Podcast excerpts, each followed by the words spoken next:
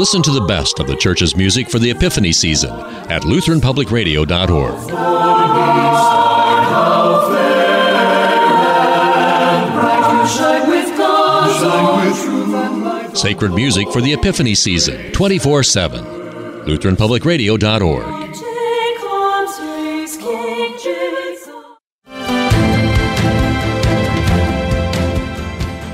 adoption of same sex marriage is not just a moral disaster, not just a social disaster, it's a gospel, it's a theological disaster. Progressive education assumes that humans are inherently good. Thus, education should be primarily about helping humans self express, that there's inherently good things that need to be brought out of the person. God gives us children so they'll break our stuff to keep us from idolatry.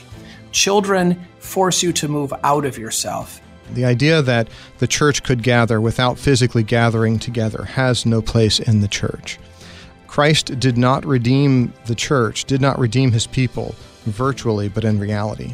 Lutheran organists love listening to issues, etc., while shoveling snow. As much as we have talked about church growth and the megachurch movement here on issues, etc., I don't think I've ever asked anyone where it all began. When did it start? We all have a vague idea that these things have been these giant churches with seeker sensitive programs, m- multiple campuses have been around for some time, but how long? Well, it turns out about a hundred years. It all goes back to one Los Angeles church and a female preacher there who, well, she found out very quickly that she could combine entertainment and Christian preaching, and the megachurch movement was born. Greetings and welcome to Issues Etc. I'm Todd Wilken. Thanks for tuning us in live on this Thursday afternoon, the 5th of January. We're going to talk about the 100th anniversary of the megachurch movement with Shane Rosenthal of the Humble Skeptic podcast. We'll discuss Lutheran and Roman Catholic dialogues with Matthew Block of the International Lutheran Council. Then we're going to spend some time with Pastor David Peterson in part four of our series on marriage enrichment. Shane Rosenthal is a regular guest. He formerly served as executive producer of The White Horse Inn. He's creator, host, and producer of the Humble Skeptic podcast and author of a column titled The Megachurch Century. Shane, welcome back. Hey, Todd. Great to be with you. Tell us the story of Angelus Temple in Los Angeles. I think it's been a couple of years now, but I was trying to think about doing a series of programs on uh, the megachurch movement. That was in the White Horse Inn days. And, uh, you know, I kind of, you know, settled on the Willow Creek and all the different uh, sort of movements that arose in the 70s, basically 50 years ago. And at some point, my seminary training dawned on me. I studied under Dr. Robert Godfrey, who was passionate about Aimee Semple McPherson and how she influenced American Christianity. She came to the Los Angeles area in the early 1920s and built Angelus Temple in 1923. The doors opened January 1st, 1923, so 100 years ago. And this was a huge, huge facility, over 5,000 seats. But the point I'm trying to make in the article is not the number of seats that was significant about Angelus Temple. There were a number of big churches throughout America and Europe in the 1800s, but uh, nothing quite like this. And the thing that I like to focus on with Angelus Temple has to do with its innovations in the world of entertainment. This was the capital of Hollywood. So she was appealing, Aimee Semple McPherson was appealing to that sort of new, the world of Hollywood and vaudeville and entertainment. And she brought that spirit into the church. So, one of the things she did was she had things like illustrated sermons and she would come in costume. There were some times in which she came on stage dressed as a policeman in uh, riding on a motorcycle. There are other times when she would have illustrated sermons and skits and pantomime and various ways of trying to reach the masses. And it, it, it's true that she did draw a crowd. But then the question is, what did she do to change church in the process? And that's the question I try to ask in the article. How in particular did she combine worship and entertainment? And why was that so effective at the time, do you think? Well, this was an, an age in which celebrity was just sort of coming on to the scene. It's the early 20s, and people were in love with the new media, movie stars, and performances and performers. So Aimee Semple McPherson had a, just an amazing sort of vaudevillian kind of presence. She had an amazing voice and an amazing, captivating presence, we should say.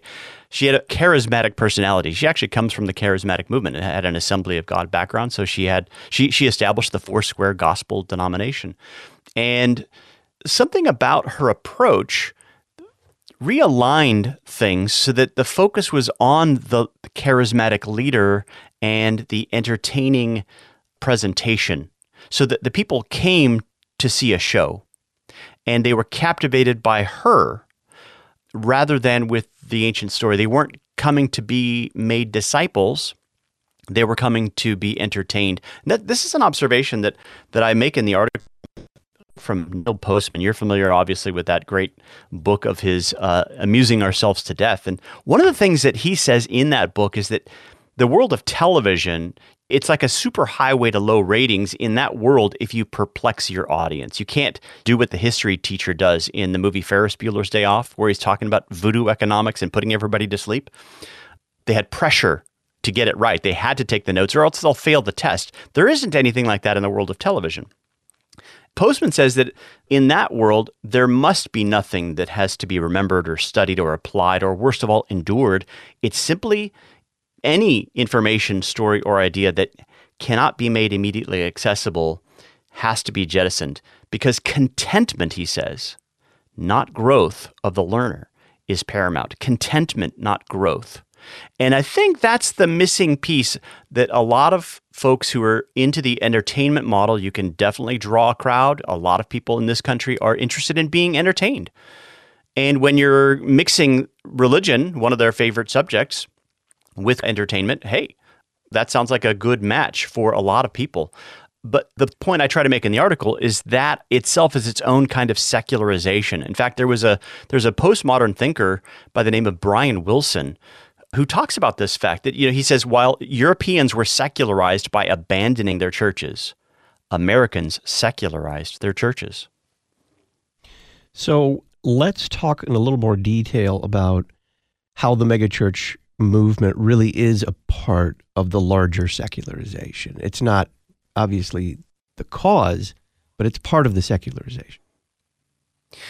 Yeah, the way I try and do this or show this in the article is by interacting with a writer by the name of Harry Blamires. Blamires was a friend of C.S. Lewis and Dorothy Sayers, and he wrote things in the 50s through the 80s and 90s. And one of the books he wrote in the 1950s was called The Secularist Heresy. And in that book, he talks about the secularization of a lot of the messages that he was hearing. And mostly he's thinking about more modernist or liberal secularization projects in the mainline denominations, kind of the same thing that J. Gresham Machen talks about. Back then, it wasn't sort of the kind of liberalism we're familiar with. It was more taking your eyes off of the history and the doctrine, and it was a little lighter. But then over time, it really turned leftward into a totally different thing. Anyway, Blamires is talking about that process, and he says sometimes you'll go to church, and the question is is the presentation so relevant, so in touch with this world that it actually never really lifted my thoughts to the other world. And that's the essence of secularization the word secular means this world. And if we're only focusing on this world, obviously that's a very leftish thing, right? This world is all there is, and we just want to band together and band for social justice and the voting for the right politician. That's all this world focus. But on the conservative side, you have the same thing. It's your best life now. It's become a better you here and now. It's how can I make this relevant for my parishioners right now? And how can the sermons be practical and relevant?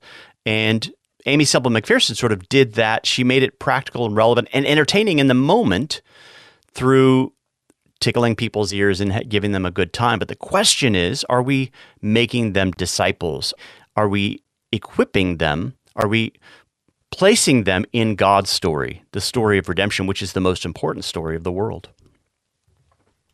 Does that explain why so many megachurches, for all practical purposes, have you may still be able to find some vague statement of faith on their website, but in practice, they've abandoned the foundational doctrines of Christianity. Yeah, yeah. The the theology is that's the the message from the other world. That's something Blamires points out in sections I interact with in my piece. He talks about if you're going to a church and you're not hearing these central messages about atonement, regeneration, references to the sacraments, which bridge between this world and that world, references to justification, those rich doctrines are all about this supernatural reality of this other world and the uniting of the two. So we're justified by the holy God who declares us righteous by his work on the cross, all that stuff. If you're only hearing sort of relevant messages that sound kind of like a, a motivational speech, then your church has been secularized. That's the point. What has the megachurch movement over the course of a century done to Christian preaching? Well, if you sort of follow the trajectory from Aimee Semple McPherson, you know, I actually was converted to Christianity from a Jewish background. My first step was in the Calvary Chapel movement. That's the first church I sort of went to, partly because I heard people in high school talking about Calvary. So I thought, okay, I'll check it out. They had rock concerts, and it was kind of a mega church in its day in Southern California. But it's interesting, Chuck Smith had a background in the Foursquare Gospel. He went to the Life Bible College founded by Aimee Semple McPherson. So he has this sort of same approach of let's meet people where they're at and make it engaging. And his approach typically was let's do a lot of the rock music, a lot of rock concerts to attract the people in. But as that movement continued to grow and the seeker sensitive approach exploded. The Rick Warren's church, you know, you could go to different places on his campus that where you, will have a Hawaiian themed worship center. There's a 50s rockabilly kind of worship place, and then there's the. I talked to one megachurch pastor once who said, "Yeah, we do have a problem with." people coming to church when they're sort of depressed and we don't have a lot of places for them i mean it, there's a lot of happy happy joyous worship but we don't have a lot of places for lament. Whereas, you know, you and I are kind of, as we think about the Psalms, there's happy and then there's sad and there's frustration and there's, every emotion is there. But this pastor was admitting. So one of the, his solutions to that uh, was just to create a new place on his campus where parishioners could go and reflect in this dark chapel with candles. But there was no gospel. It was just trying to meet people where they're at, but not with the classic Christian emphasis on Christ died, he was buried, he was risen again, the thing of first importance. And that message that is there from Genesis to Revelation, which is about Jesus and all that he accomplished for us. When you have an approach where it's focused on the desires, the felt needs of the individual, then I just think that the, that's a very easy way to secularize your church very fast. Shane Rosenthal is our guest. We're talking about the 100th anniversary of the megachurch movement. He is creator, host, and producer of The Humble Skeptic. When we return, what has the megachurch movement done to evangelism and discipleship?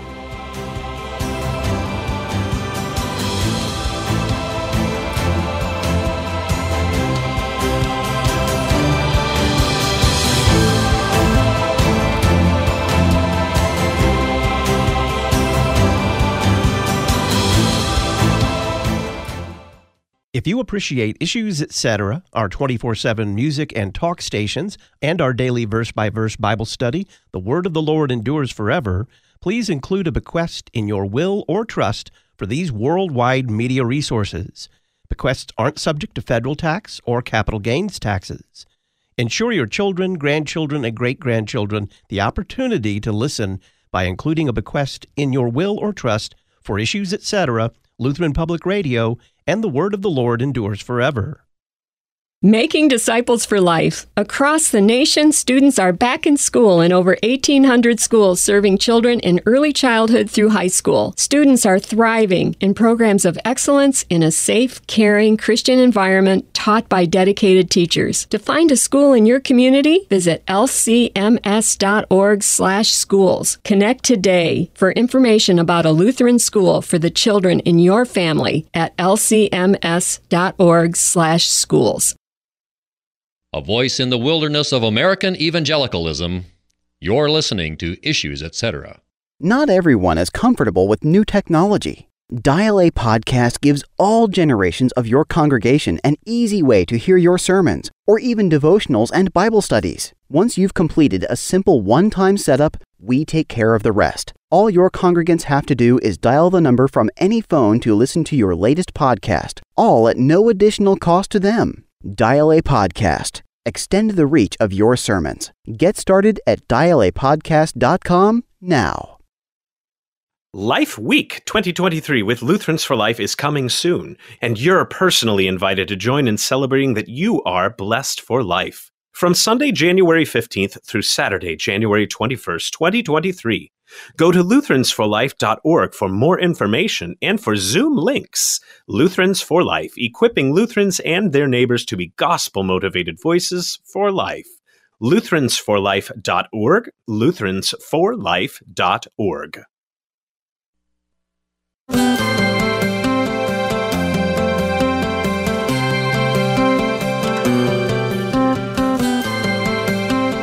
Welcome back. I'm Todd Wilken. This is Issues, etc. We're talking about the 100th anniversary of the megachurch movement with Shane Rosenthal. He's creator, host, and producer of The Humble Skeptic and author of a column titled The Megachurch Century. What has the, the megachurch movement done to evangelism and discipleship, Shane? You know, it's interesting. There was a, a study put out by the Willow Creek Association, I think over a decade ago now, called the Reveal Study. And in that study, they interviewed and polled a lot of people within their church and in their movement. And the overwhelming response was the people in their movement felt stifled and didn't think that they had a lot of places. They just weren't taught how to think theologically. They weren't being discipled.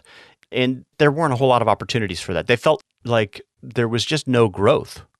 So they were uh, trying to address those issues and at the time, but they were very honest about here's what our people were saying. And I think that's the way this goes. If you are creating a kind of Jesus show rather than a an in-depth process of catechesis and discipleship. I mean, Jesus says at the end of before his ascension, go to all nations and make them disciples.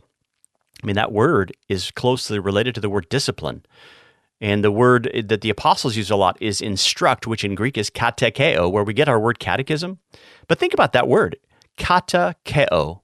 In the beginning of the Gospels in Greek, it's kata markos, you know, the gospel according to Mark. So kata ekeo is according to the echo. That's what the word instruction means in the ancient world. And that and kind of implies you're not just entertaining someone, but you're you're speaking in such a way that they're going to be able to sound it back to you. There's not a lot of that going on. Forget the megachurches in all of our churches. We aren't doing any of this well. We have failed. And there are some books out there. J.I. Packer wrote one with Gary Parrett about being grounded in the gospel. All of our churches have got to recover what true discipleship and instruction means. We have people coming into our churches sitting for an hour, but we have very little sort of supervision or sounding back where people memorize the scripture and then they sound it back. Very little of that, but particularly in the megachurch movement where it's just you come for an hour, you sit, you're entertained, and then you go back. You know what? The world is doing a much better job catechizing us into its program than we are making disciples of this world. Talk about the marriage of the megachurch with the phenomenon of the celebrity pastor?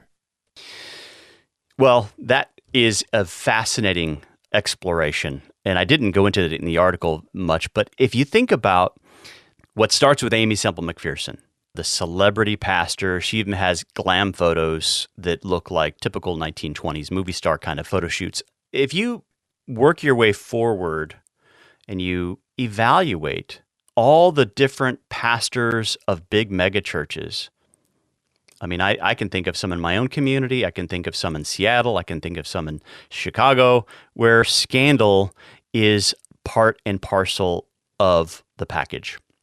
I was talking to someone, you know, and when I'm thinking of Seattle, I'm thinking, of course, of Mark Driscoll, big, huge megachurch, multi campus ministry, and issues of scandal had dissolved. But I talked to somebody who was familiar with that because he pastored one of the churches there. And he said to me, uh, because he was involved and saw it from the inside at Mars Hill in Seattle, he said, celebrity is so destructive to the ministry. It's basically antithetical. It creates the idea of the pastor, he's the focal point of worship. We just, and it's a cult of personality. And it also is, it's not, I mean, because you have such a big campus, you can't have that sort of pastoral care and counsel. If you have tens of thousands of parishioners, how could you manage that well? Celebrities love the expansive growth but the question is, are they accountable to people?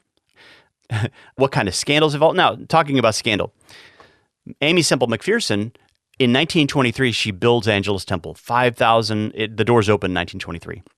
1926 she has her own huge scandal. She goes to the beach in Southern California and is missing. She was missing for four or five months. People thought she had drowned.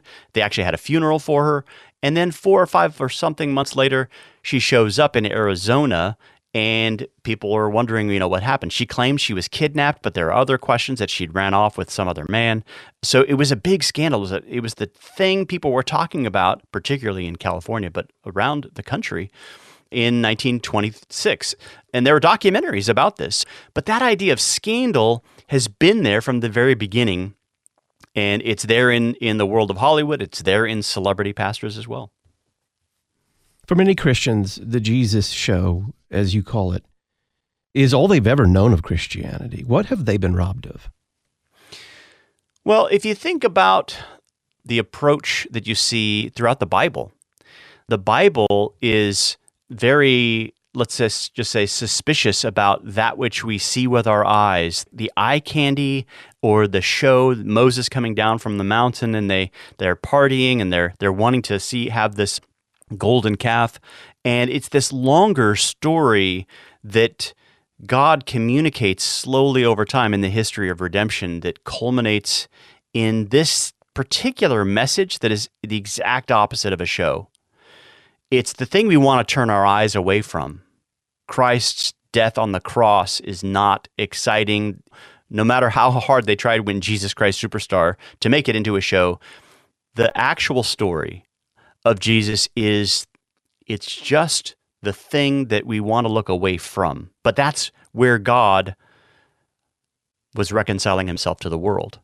And that's the message when you survey his redemptive message throughout Genesis and the unfolding narrative throughout the prophets. He was there all along explaining what he was going to do. I mean, the suffering servant passage of Isaiah 53 sounds and reads like a chapter from Matthew's gospel before it was, you know, 700 years in advance. So this has the ring of truth, and there's no way to explain it apart from it being a real divine interruption in human history. So that's the turning point. That's what people are being robbed from when they come to see the Jesus show. They're being entertained for an hour with light and frothy. It's the the icing on the cake, and with a little bit of kind of Christian flavor but they are missing the substantive nutritional diet of Christ in all his benefits from Genesis to Revelation and being catechized, informed, and grounded in that reality. Some argue that the megachurches are the only thing holding back the numerical decline of Christianity. If it weren't for us, we're growing, you're not, then Christianity would be much worse off. How do you respond to that?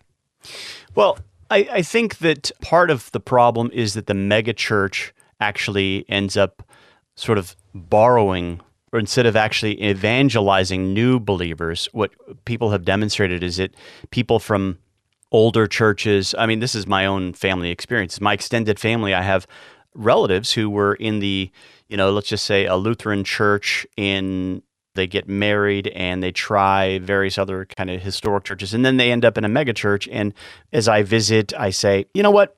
Eh, there's not a lot of depth and substance here. In fact there's only two elements of the service. There's just the music rock concert like praise music and then the motivational message not very deep and then a little bit more music and then you're done whereas in classical places like uh, the places you worship or throughout the history of historic protestant churches in, in this country, there was the, the praise and the prayers and the confession of sin and the recitation of the Apostles' Creed and the listening to the sermon, all these different elements of the sacraments, all that gets sort of glazed over.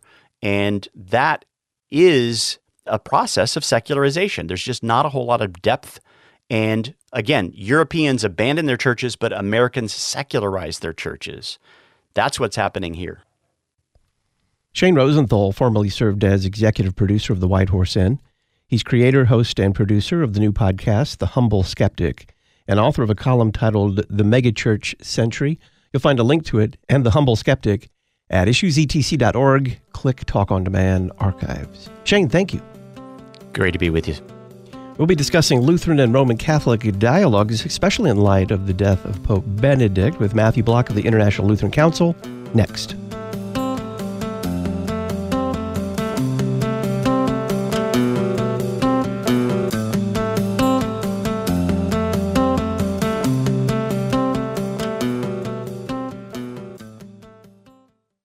The Issues Etc. book of the month for January would make a great gift for your pastor. It's the new Concordia commentary on John, chapter 7, verse 2 to chapter 12, verse 50. This latest Concordia commentary is written by Issues Etc. regular guest Dr. Bill Weinrich. Learn more about our January book of the month at issuesetc.org or by calling Concordia Publishing House 1 800 325 3040. The new Concordia commentary on John 7 2 to 1250. Thank you. Thank you. Thank you for your service. Our church loves and is grateful for those that serve our country. Operation Barnabas, part of Ministry to the Armed Forces, equips you to reach out to veterans in your community to bring Christ to those that served. Call Ministry to the Armed Forces at 314 996 1337 or email lcmschaps at lcms.org. Thank you for your service. Thank you. God bless our military. It's not about you, it's about Jesus for you. You're listening to Issues, etc. Memoria Press is a family run publisher of classical Christian education materials for homeschools and private schools. Every page of the Memoria Press curriculum leads students to a mastery of content, an understanding of the classical heritage of the Christian West, and an appreciation of truth, goodness, and beauty. If you're interested in learning more, visit memoriapress.com and use the coupon code LPR23. Memoria Press, saving Western civilization one student at a time. memoriapress.com. Would you like to spend more time in God's Word? Does your tight schedule prevent you from sitting down with your Bible? Do you sometimes find the Bible confusing? Join me, Pastor Will Weedon, for the Word of the Lord endures forever, a daily 15 minute verse by verse Bible study with the church, past and present. You can listen anytime, anywhere, on your commute, at the gym, or while doing housework. Learn more at thewordendures.org or your favorite podcast provider. The Word of the Lord endures forever.